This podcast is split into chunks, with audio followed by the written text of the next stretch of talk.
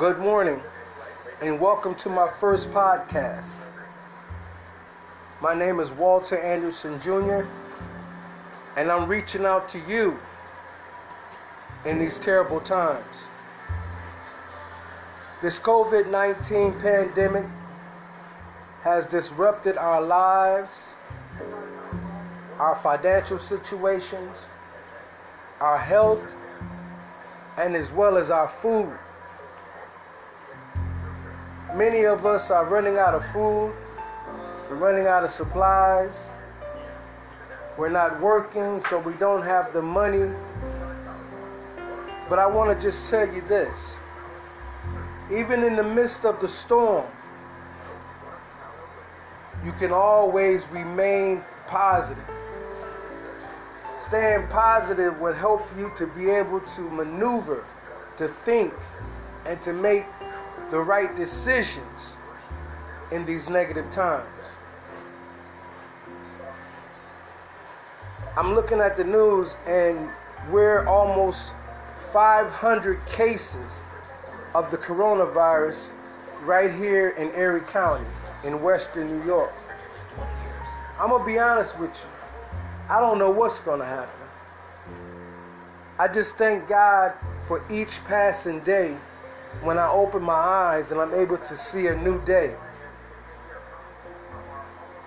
Things like this have happened in the past plagues, viruses.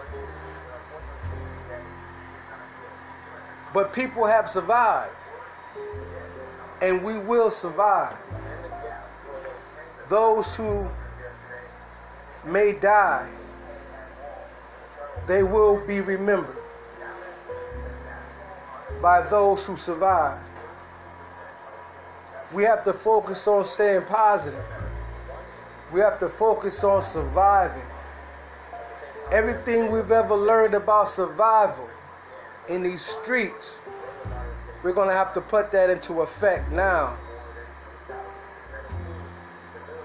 Tomorrow isn't promised anymore. It never was. But now we get a better view on how precious life truly is.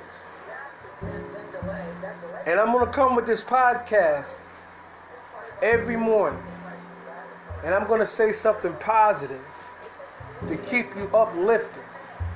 Because during these times, it's like 9 11 when we had to come together as a people. We, the people, we had to come together to console each other, to support each other, and to uplift each other. As human beings, we have that within us to be saviors to be helpers, to be neighbors, friends, and family. This is a part of our everyday living. We make sacrifices every day. And there's no there's no bigger sacrifice than saving another life. So stay inside.